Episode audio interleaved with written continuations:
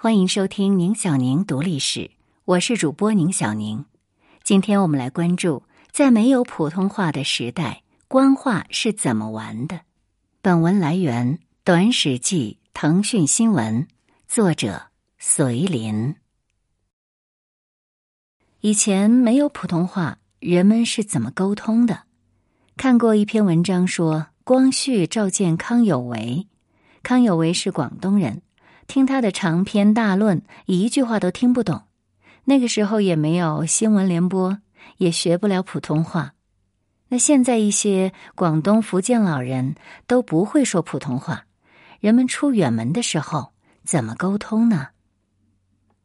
其实古代的确没有普通话，但是有官话。没有声音类的资料可供复制，语音的传承在古代呢。主要依赖图书和口耳相传，哪一种语音能够成为官话，主要是取决于谁在人际交往当中拥有的权力最大。一般来说，这个谁就是皇帝了。皇帝选择在哪里建都，选择在哪里生活，哪里的语音就大概率会成为那个时代的官话了。先来看先秦时期。先秦的雅言，大体呢相当于一种以当时周天子所在的镐京、洛邑地区发音为基准的书面语。当时孔子周游列国，依赖的就是雅言，因为没有语音的保存工具，雅言在传播出去之后，会和传播者还有接受者的地域口音呢发生结合，产生一些变化。到了两汉时期。朝廷的通用语雅言，就变成了皇帝所在的长安与洛阳地区的口音了。东晋呢，东晋的皇帝与贵族集体南迁到金陵，那么他们带去的洛语和金陵方言的发音结合到一起，形成了金陵雅音。之后的宋、齐、梁、陈四个朝代，朝堂之上都用金陵雅音。读书人如果想要去金陵做官，生意人想要去金陵发财，佛教徒想要去金陵传教，都要学着说金陵雅音才行。而同时期的北方，则因为胡汉交融，产生了另一种中原雅音。隋朝统一中国之后，两种雅音的存在。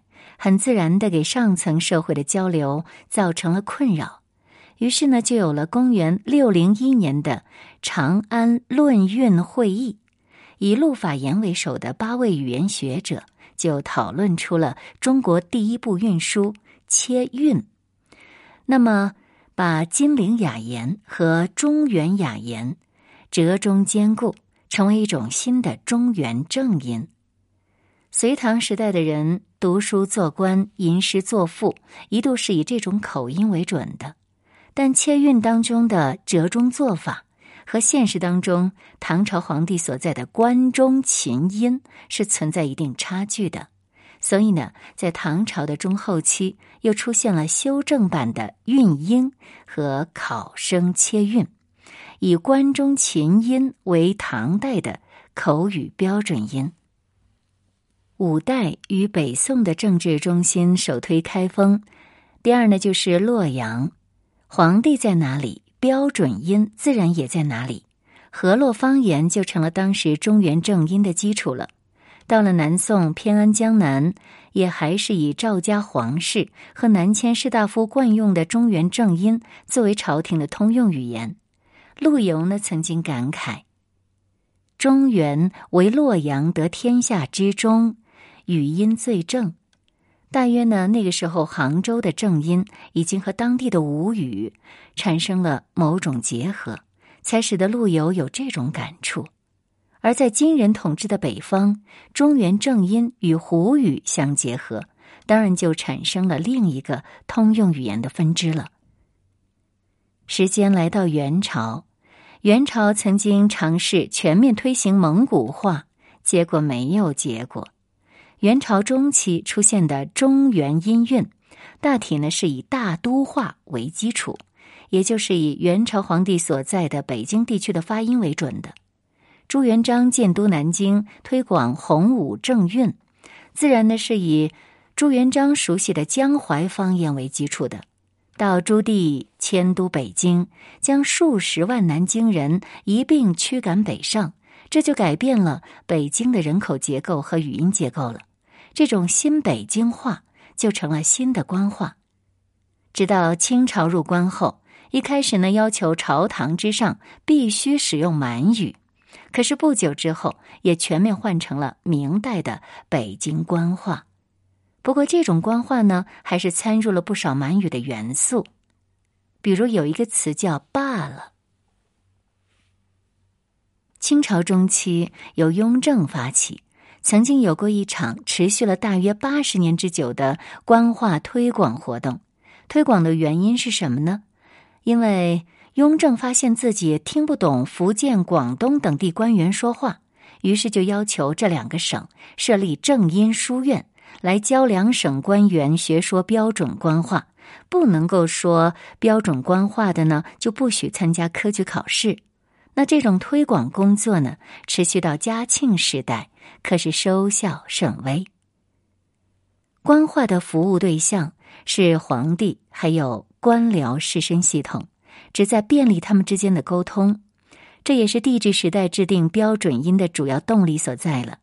以皇帝所在主要活动区域的方言为官话的基础，也是因为这个缘故。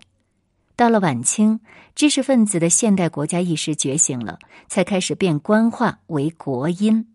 但是在标准音的选定之上，南北的学者是产生了巨大分歧，出现了北音派和南音派。北音派呢，就是主张以北京话为标准音。南音派呢，主张是以南京话为标准音的。进入民国之后，新政权成立了读音统一会，由十九省代表每省一票，服从多数，逐字审音的方式，就确定了六千五百多个汉字的标准读音，叫做国音。不过，这种国音需要民众呢从头开始学习。语言学家赵元任。对这个事情的评价是：这种给四亿、五亿或者六亿人定出的国语，竟只有我一个人在说。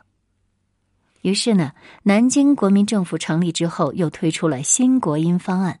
这个方案呢，就是以现代的北平音为标准音的。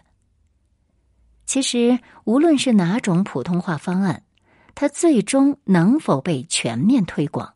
成为全民普及通用的语音呢，主要是取决于是否有合适的手段，把这种语音直观的推送到民众的耳边。这也是为什么普通话的普及会和广播电视的普及高度同步的原因。经济发展和科技进步才是普通话最得力的推手。那么，回到一开始的问题，在没有普通话的帝制时代。官绅和读书人需要学习官话，普通民众呢，大多是没有学习官话的途径，也没有出远门的机会的。如果必须要出远门，最好要掌握基本的文字书写能力。如果不会说官话，也掌握不了文字书写能力，那肯定是困难重重的。事实上，即便到了民国。孙中山、蒋介石这样的政界核心人物，也会因为没有普通话可用，而在信息传递上陷入困境。孙中山生于广东省香山县翠亨村，小时候说的就是粤语。十三岁到夏威夷开始说英语，回国后从事政治活动，又学会了官话。据张永福回忆，孙中山平时讲话。多是用广东方言或国语，对于英文不轻易出口。演说的时候呢，也不讲英语。一九一二年元旦，孙中山宣誓就任临时大总统，是用粤语发表的演讲。根据参加典礼的吉义翘回忆，他对演讲的内容根本听不懂，这大约说明。孙中山的官话水平比较有限，不足以应付这种大场面。而他的官话水平如何？我们可以听一听他的录音。音频内容是：诸君，我们大家是中国的人，我们知道中国几千年来是世界上头一等的强国。可惜我们没有办法为大家附上音频。蒋介石呢，一生说话都带着浓重的宁波方言，也就是奉化方言的口音。学习新国音对他而言是有着不小的难度的，而他经常是用宁波话来演讲，常让听的人是一头雾水。抗战时期流亡大后方的学生韦小平听过蒋介石的演讲。他是这样说的：“听了一个多钟头，蒋介石讲了什么，谁也不知道。反正我是一句也没听懂。一个是他的那种奉化口音听不懂，二是当时的扩音质量差，听不清。”第二天在报纸上看出了蒋介石演讲的全文，韦小平才知道，蒋介石说的是。抗战时期青年人应有的责任和努力方向，而在四川参加过油干班的黄开仁回忆说，蒋介石给学员们训话的时候，讲话是用奉化口音，我们不太听得懂，最后由班主任王旭夫补充重述一遍。而听蒋介石的演讲，实在是一个辛苦活，不止演讲。平常对话当中，蒋介石的口音也常常让人难以理解。蒋介石任黄埔军校校长时，经常会找学生单独谈话。据郑洞国回忆，他的浙江奉化口音，我听起来很费力，所以不得不格外留意听他讲话。一九四四年，蒋介石到南开中学参加校庆。当时还是学生的唐贤可，正好见到张伯苓送蒋介石出来。唐贤可回忆说：“蒋介石的奉化口音我听不懂。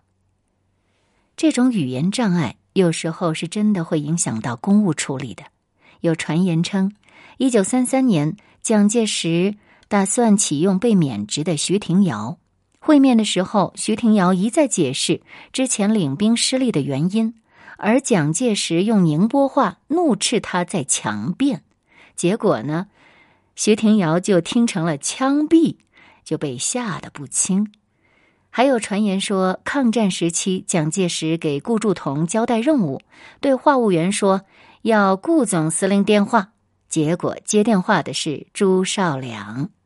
原来呢，话务员把宁波话的“故”错听成了“猪”，这些传言呢未必是真实的，但会有这样的传言，自然是因为众人都觉得蒋介石的宁波话难懂，这也是他身边常有奉化籍工作人员的原因之一。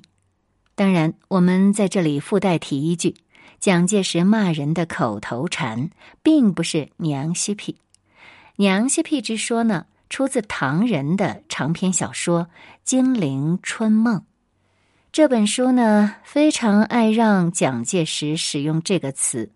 凡是描述蒋介石发怒的地方，都可以见到娘西皮的身影。受这个的影响，许多影视剧呢也有类似的情节。而根据研究宁波方言的周志峰考据，“嬉皮”两个字。是一个很粗俗的宁波人个个心知肚明而口里一般不说的方言词。